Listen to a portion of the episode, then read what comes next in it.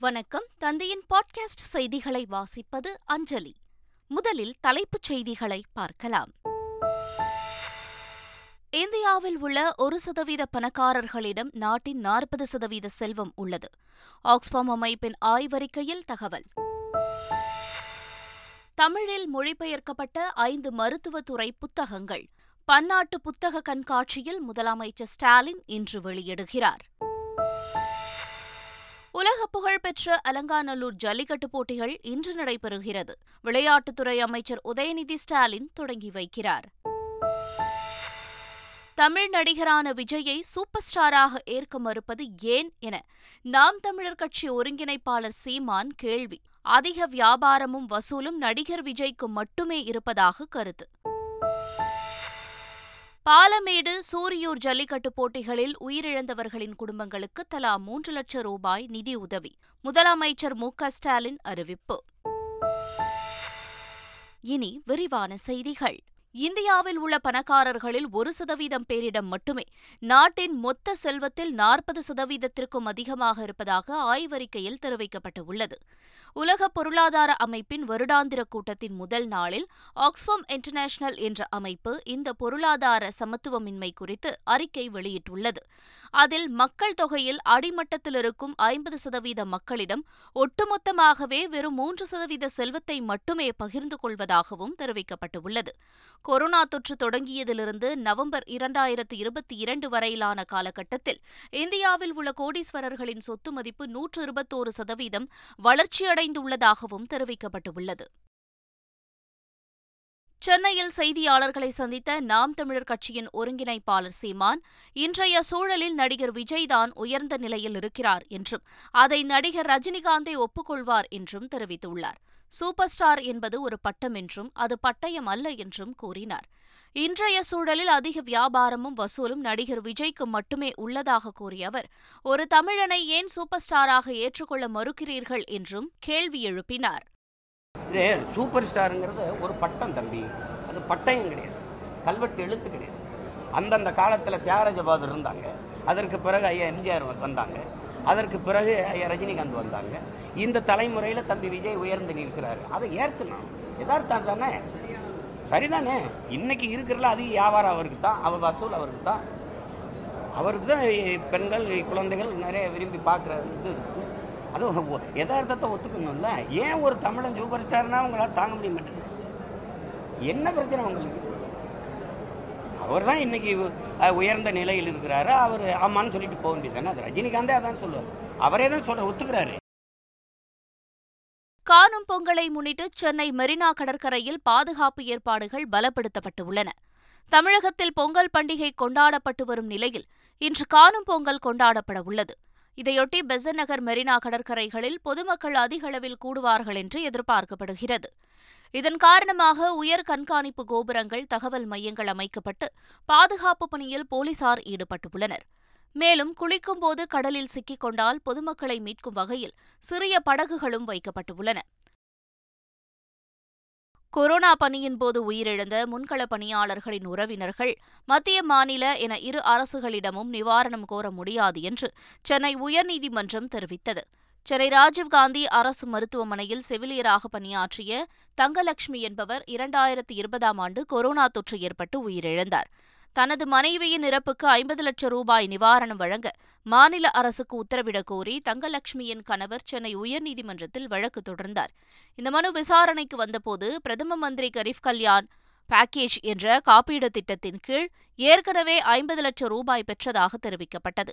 இதையடுத்து மத்திய அல்லது மாநில அரசு திட்டத்தின் கீழ் பலன் பெறலாம் என குறிப்பிட்ட நீதிமன்றம் இரு அரசுகளிடமும் நிவாரணம் கோர முடியாது என திட்டவட்டமாக தெரிவித்தது. தமிழில் மொழிபெயர்க்கப்பட்ட மருத்துவத்துறை சார்ந்த ஐந்து நூல்களை முதலமைச்சர் ஸ்டாலின் வெளியிட உள்ளதாக மக்கள் நல்வாழ்வுத்துறை அமைச்சர் மா. சுப்பிரமணியன் தெரிவித்துள்ளார். சென்னை புத்தக கண்காட்சியில் தந்தி தொலைக்காட்சிக்கு பேட்டியளித்த அவர் சென்னை நந்தனத்தில் முதல்வர் உத்தரவின் பேரில் பன்னாட்டு புத்தக கண்காட்சி நடைபெற்று வருவதாகவும் இதனை முதலமைச்சர் ஸ்டாலின் நிறைவு செய்து வைக்க உள்ளதாகவும் கூறினார். அப்போது தமிழில் மொழிபெயர்க்கப்பட்ட மருத்துவத்துறை புத்தகங்களை முதல்வர் வெளியிட உள்ளதாகவும் அவர் கூறினார். வருகிற பதினெட்டாம் தேதி மாண்புமிகு தமிழக முதல்வர் அவர்களே வந்து அந்த புத்தக கண்காட்சியை நிறைவு செய்யவும் இருக்கிறார்கள். அந்த நிகழ்ச்சியில் தமிழக அரசின் மக்கள் நல்வாழ்வுத்துறையின் புத்தகங்கள் மருத்துவ புத்தகங்கள் இதுவரை ஆங்கிலத்தில் இருந்த புத்தகங்கள் ஐந்து தமிழில் மொழிபெயர்க்கப்பட்டு இங்கே அது வெளியிடப்படவிருக்கிறது. சர்வதேச அளவில் புகழ்பெற்ற பாலமேடு ஜல்லிக்கட்டில் இருபத்தி மூன்று காளைகளை அடக்கி சின்னப்பட்டியைச் சேர்ந்த தமிழரசன் என்பவர் முதல் பரிசு பெற்றார்.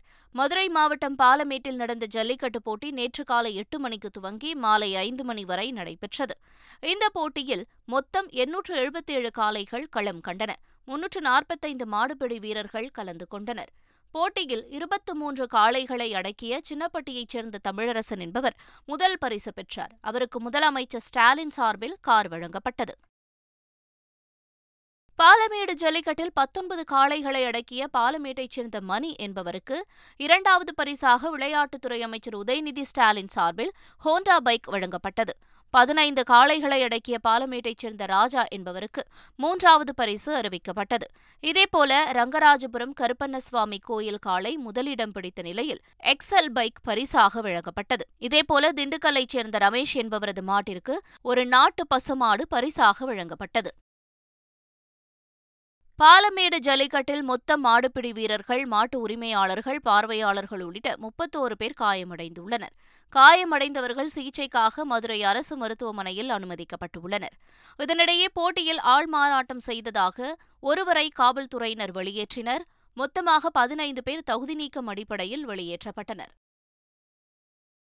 திருச்சி மாவட்டம் பெரிய சூரியூர் ஜல்லிக்கட்டு போட்டியில் பதினேழு காளைகளை அடக்கி பூபாலன் என்பவர் முதல் பரிசை தட்டிச் சென்றார். திருச்சி மாவட்டத்தில் நடப்பாண்டிற்கான முதல் ஜல்லிக்கட்டு போட்டி பெரிய சூரியூரில் நடைபெற்றது. இதில் அறுநூற்று பத்து காளைகளும் முன்னூற்று பதினான்கு மாடுபிடி வீரர்களும் கலந்து கொண்டனர். ஏழு சுற்றுகளாக நடைபெற்ற போட்டியின் இறுதியில் பதினேழு காளைகளை அடக்கிய பூபாலன் என்பவர் முதல் பரிசை வென்றார். அவருக்கு மாவட்ட ஆட்சியர் பிரதீப் குமார் இருசக்கர வாகனத்தை பரிசாக வழங்கினார். சிறப்பாக விளையாடிய மாட்டிற்கும் வெள்ளிக்காசு தங்க மோதிரம் சைக்கிள் உள்ளிட்ட பல்வேறு பரிசுகள் வழங்கப்பட்டது. இதில் மாடுபிடி வீரர்கள் மாட்டின் உரிமையாளர்கள் பார்வையாளர்கள் என மொத்தம் அறுபத்து மூன்று பேர் காயமடைந்த நிலையில் பார்வையாளர் ஒருவர் உயிரிழந்தார் என்பது குறிப்பிடத்தக்கது. மதுரை பாலமேடு மற்றும் திருச்சி சூரியூர் ஜல்லிக்கட்டு போட்டிகளில் உயிரிழந்தவர்களின் குடும்பத்திற்கு முதலமைச்சர் ஸ்டாலின் தலா மூன்று லட்சம் ரூபாய் நிதியுதவி அறிவித்துள்ளார். இதுகுறித்து வெளியிடப்பட்ட அறிக்கையில் இருவரும் உயிரிழந்த செய்தி கேட்டு துயரடைந்ததாகவும் தெரிவித்துள்ளார். உலக புகழ்பெற்ற அலங்காநல்லூர் ஜல்லிக்கட்டை விளையாட்டு மேம்பாட்டுத்துறை அமைச்சர் உதயநிதி ஸ்டாலின் இன்று தொடங்கி வைக்கிறார். மதுரை மாவட்டம் அலங்காநல்லூரில் ஜல்லிக்கட்டு போட்டிகள் செவ்வாய்க்கிழமையன்று கோலாகலமாக நடைபெறவுள்ளது. இந்த போட்டியில் முன்னூறு மாடுபிடி வீரர்களும் ஆயிரம் காளைகளும் பங்கேற்க உள்ளனர் போட்டி காலை எட்டு மணிக்கு தொடங்க உள்ளது மாலை நான்கு மணி வரை போட்டி நடைபெறும். இதனை விளையாட்டு மேம்பாட்டுத்துறை அமைச்சர் உதயநிதி ஸ்டாலின் தொடங்கி வைக்கிறார். முதல் பரிசு பெறும் வீரருக்கு தமிழக முதல்வர் சார்பில் கார் பரிசாக வழங்கப்பட உள்ளது. சிறந்த மாட்டிற்கு மற்றொரு காரும் பரிசாக வழங்க உள்ளனர். ரிமோட் வாக்குப்பதிவு எந்திரங்களின் செயல்பாடுகள் உள்ளிட்டவை குறித்து ஆலோசிக்க இந்திய தேர்தல் ஆணையம் கூட்டிய அனைத்துக் கட்சி கூட்டத்தை அதிமுகவின் இபிஎஸ் தரப்பு புறக்கணித்துள்ளது. உள்நாட்டில் இடம்பெயர்ந்தவர்கள் வாக்களிக்க வகை செய்யும் வகையில் ரிமோட் வாக்குப்பதிவு இயந்திரத்தை தேர்தல் ஆணையம் அறிமுகப்படுத்த உள்ளது இந்த வாக்குப்பதிவு எந்திரங்களின் செயல்பாடு குறித்து ஆலோசிக்க டெல்லி கான்ஸ்டிடியூஷன் கிளப்பில் அனைத்து கட்சி கூட்டத்தை இந்திய தேர்தல் ஆணையம் கூட்டியது. தேசிய கட்சிகள் மற்றும் மாநில கட்சிகளைச் சேர்ந்த பிரதிநிதிகள் இதில் கலந்து கொண்டனர். திமுக சார்பில் எம்பி வில்சன் அதிமுகவின் ஓபிஎஸ் அணி சார்பில் சுப்புரத்தினம் மற்றும் பிரகாஷ் உள்ளிட்டோர் பங்கேற்றனர். இந்நிலையில் இந்த கூட்டத்திற்கு தேர்தல் ஆணையம் அதிமுகவின் ஒருங்கிணைப்பாளர் இணை ஒருங்கிணைப்பாளர் என இருதரப்பிற்கும் அழைப்பு விடுத்திருந்தது. இந்த கூட்டத்தில் ஓபிஎஸ் தரப்பில் முன்னாள் எம்எல்ஏ சுப்புரத்தினம் வழக்கறிஞர் பிரகாஷ் ஆகியோர் பங்கேற்றனர். ஆனால் இபிஎஸ் தரப்பில் இருந்து யாரும் பங்கேற்காமல் இந்த கூட்டத்தை புறக்கணித்துள்ளனர். சென்னை நந்தனத்தில் நடைபெறும் நாற்பத்தி ஆறாவது புத்தக கண்காட்சிக்கு அருகில் பன்னாட்டு புத்தக கண்காட்சி தொடங்கப்பட்டது. தமிழ்நாடு அரசு சார்பில் சுமார் ஆறு கோடி ரூபாய் செலவில் அமைக்கப்பட்ட புத்தக கண்காட்சியில் ஏராளமான வெளிநாட்டு புத்தகங்கள் காட்சிக்கு வைக்கப்பட்டுள்ளன. மாலை நான்கு மணி முதல் ஏழு மணி வரை பார்வையிட அனுமதி வழங்கப்பட்ட நிலையில் ஏராளமான மக்கள் ஆர்வத்துடன் புத்தகங்களை பார்வையிட்டனர். வெளிநாட்டு புத்தகங்களை காட்சிக்கு வைப்பதோடு மட்டுமில்லாமல் விற்பனை செய்யவும் நடவடிக்கை எடுக்க வேண்டும் என்று மக்கள் கோரிக்கை விடுத்தனர். சென்னை நந்தனத்தில் நடைபெற்று வரும் நாற்பத்தாறாவது புத்தக கண்காட்சியில் கவிஞர் வைரமுத்து கலந்து கொண்டார். வாசகர்களுடன் புகைப்படம் எடுத்துக்கொண்ட அவர் புத்தகங்களில் கையெழுத்திட்டார். பின்பு செய்தியாளர்களை சந்தித்த அவர் எதிர்காலத்தில் தகுதியுள்ள அனைவருக்கும் புத்தக கண்காட்சியில் இடம் ஒதுக்கீடு செய்ய வேண்டும் என்று தெரிவித்தார். மேலும் தமிழின் சிறந்த படைப்புகளை வெகு விரைவில் உலக மொழிகளில் வாசிக்கலாம் எனவும் வைரமுத்து தெரிவித்தார். காரைக்காலில் பொங்கல் பண்டிகையொட்டி நடைபெற்று வரும் கார்னிவல் திருவிழாவில் கட்டுமரப் படகு போட்டி விமரிசையாக நடைபெற்றது. சுற்றுலாத்துறை மற்றும் காரைக்கால் மாவட்ட நிர்வாகம் இணைந்து கார்னிவல் திருவிழாவை நடத்தி வருகிறது. இந்த விழாவின் ஒரு பகுதியாக மீன்வளத்துறை சார்பாக கட்டுமரப் படகு போட்டி நடைபெற்றது. இப்போட்டியில் பதினோரு மீனவ கிராமங்களைச் சேர்ந்த மீனவர்கள் கலந்து கொண்டனர். மீனவர்கள் போட்டி போட்டுக்கொண்டு படகை செலுத்திய நிலையில் வெற்றி பெற்றவர்களுக்கு பரிசுகள் வழங்கப்பட்டன. அஜித்குமாருக்கு ஜோடியாக ஐஸ்வர்யா ராய் நடிக்க உள்ளதாக சினிமா வட்டாரங்கள் தகவல் வெளியிட்டு வருகின்றன. விக்னேஷ் சிவன் இயக்கும் படத்தில் அஜித்குமாருடன் அரவிந்த் சாமி சந்தானம் நடிக்க உள்ளதாக கூறப்படும் நிலையில் கதாநாயகியாக ஐஸ்வர்யா ராய் நடிக்க உள்ளதாக கூறப்படுகிறது. ஏற்கனவே கண்டுகொண்டேன் கண்டுகொண்டேன் படத்தில் இருவரும் இணைந்து நடித்திருந்தது குறிப்பிடத்தக்கது. விஜயின் வாரிசு திரைப்படம் உலக அளவில் நூற்று ஐம்பது கோடி ரூபாய் வசூலை ஈட்டியதாக படக்குழு அறிவித்துள்ளது. படம் வெளியாகி ஐந்து நாட்களை கடந்து தியேட்டர்களில் ஹவுஸ்ஃபுல் காட்சிகளுடன் ஓடிக்கொண்டிருக்கிறது. இந்நிலையில் படம் வெளியான ஐந்து நாட்களில் நூற்று ஐம்பது கோடி ரூபாய் வசூலை கடந்துவிட்டதாகவும் வாரிசு மெகா பிளாக்பஸ்டர் படமாகிவிட்டதாகவும் படக்குழு மகிழ்ச்சியை வெளிப்படுத்தியுள்ளது. நீதிபதிகள் நியமன விவகாரத்தில் இது ஆட்சியா ரவுடிசமா என பிரதமர் மோடிக்கு பாஜக மூத்த தலைவர் சுப்பிரமணியன் சுவாமி கேள்வி எழுப்பியுள்ளார். இது தொடர்பாக தமது டுவிட்டர் பக்கத்தில் பதிவிட்டுள்ள அவர் மோடி அரசால் சீனாவின் ஆக்கிரமிப்பு பிரச்சனையோ பொருளாதாரத்தையோ சரி செய்ய முடியவில்லை என்றும் ஆனால் விசுவாசமான நீதிபதிகளை நியமிக்க கோரி உச்சநீதிமன்றத்தை நாடிக்கொண்டிருப்பதாகவும் தெரிவித்துள்ளார். சபரிமலை ஐயப்பன் கோயிலில் வெடிபொருள் நிரப்பும் போது ஏற்பட்ட விபத்தில் படுகாயமடைந்து சிகிச்சை பெற்று வந்த மேலும் ஒருவர் உயிரிழந்தார். சபரிமலை ஐயப்பன் கோயில் மாளிகைபுரத்தில் கடந்த இரண்டாம் தேதி வெடிமருந்து நிரப்பும் பணியில் தொழிலாளர்கள் ஈடுபட்டிருந்தபோது எதிர்பாராத விதமாக தீ விபத்து ஏற்பட்டது. இதில் படுகாயமடைந்த ஆலப்புழாவைச் சேர்ந்த ஜெயக்குமார் அமல் செங்குற்றந்தைச் சேர்ந்த ராஜேஷ் ஆகியோர் கோட்டயம் அரசு மருத்துவக் கல்லூரி மருத்துவமனையில் அனுமதிக்கப்பட்டனர். தீவிர சிகிச்சை பிரிவில் இருந்த ஜெயக்குமார் கடந்த ஆறாம் தேதி உயிரிழந்தார். இந்நிலையில் சிகிச்சை பலன் அளிக்காமல் செங்குற்றத்தைச் சேர்ந்த ராஜேஷும் உயிரிழந்தார். திருப்பதியில் காணும் பொங்கலை முன்னிட்டு நடைபெற்ற வேடுபரி உற்சவத்தில் பொதுமக்கள் ஏராளமானோர் கலந்து கொண்டனர். திருப்பதியில் காணும் பொங்கலன்று வருடந்தோறும் பரிவேட்டை என்ற பெயரில் வேடுபரி உற்சவம் நடைபெறுவது வழக்கம். இந்நிலையில் ஏழுமலையான் கோயிலிலிருந்து பஞ்ச ஆயுதங்களுடன் புறப்பட்ட உற்சவர் பரிவேட்டை மண்டபத்தை அடைந்தார். அங்கு உற்சவருக்கு சிறப்பு பூஜைகள் மேற்கொள்ளப்பட்ட நிலையில் வனப்பகுதியில் வைக்கப்பட்டிருந்த மான் மற்றும் புலிகள் பொம்மைகள் மீது மூன்று முறை வேல் வீசி எறிந்து வழிபாடு செய்யப்பட்டது. சபரிமலை ஐயப்பன் கோயிலில் அதிக பொருட்செலவில் நடத்தப்படும் படிப்பூஜை தொடங்கியது. இதில் பக்தர்கள் திரளானோர் பங்கேற்று ஐயப்பனை தரிசனம் செய்தனர். வரும் பத்தொன்பதாம் தேதி வரை நடைபெறும் படிப்பூஜையில் சிறப்பு களபாபிஷேகம் நாளை நடைபெறவுள்ளது. நாளை மறுநாள் மாளிகைபுரத்தம்மன் கோயிலில் குருதி பூஜை நடைபெறவுள்ள நிலையில் அன்றைய தினம் இரவு ஒன்பது மணி வரை மட்டுமே சபரிமலையில் பக்தர்கள் அனுமதிக்கப்படுவார்கள் என தேவசம் போர்டு தெரிவித்துள்ளது. கர்நாடக சட்டமன்ற தேர்தல் விரைவில் அறிவிக்கப்பட உள்ள நிலையில் காங்கிரஸ் கட்சி பல்வேறு இலவச திட்டங்களை வாக்குறுதிகளாக அறிவித்துள்ளது. பசவராஜ் தலைமையிலான பாஜக ஆட்சியை வீழ்த்த டி கே சிவக்குமார் தலைமையிலான காங்கிரஸ் கட்சி தீவிரமாக களமிறங்கியுள்ளது. காங்கிரஸ் வெற்றி பெற்றால் ஏழை மக்களுக்கு மாதம் பத்து கிலோ இலவச அரிசி வழங்கப்படும் என்றும் காங்கிரஸ் முன்னாள் முதல்வர் சித்தராமையா கடந்த வாரம் அறிவித்தார். அனைத்து பிரிவினருக்கு மாதம் இருநூறு யூனிட் இலவச மின்சாரம் வழங்கப்படும் என்று காங்கிரஸ் கட்சி ஏற்கனவே அறிவித்திருந்தது. காங்கிரஸ் ஆட்சிக்கு வந்தால் ஒவ்வொரு மாதமும் அனைத்து குடும்ப தலைவிகளுக்கும் இரண்டாயிரம் ரூபாய் உதவித்தொகை அளிக்கப்படும் என்றும் பிரியங்கா காந்தி நேற்று பெங்களூருவில் நடந்த பொதுக்கூட்டத்தில் அறிவித்தார். கேரளாவில் முகக்கவசம் கட்டாயம் அணிய வேண்டும் என்று மாநில அரசு உத்தரவிட்டுள்ளது. உலக நாடுகளில் புதிய வகை கொரோனா தொற்று பரவி வரும் நிலையில் இந்தியாவில் பரவலை தடுக்க பல்வேறு நடவடிக்கைகள் எடுக்கப்பட்டு வருகிறது. அந்த வகையில் முகக்கவசம் கட்டாயம் அணிய வேண்டும் என்று கேரள அரசு உத்தரவிட்டுள்ளது. சமூக இடைவெளியை பின்பற்ற வேண்டும் எனவும் கிருமிநாசினி பயன்படுத்த வேண்டும் எனவும் மக்களுக்கு கேரள அரசு அறிவுறுத்தியுள்ளது.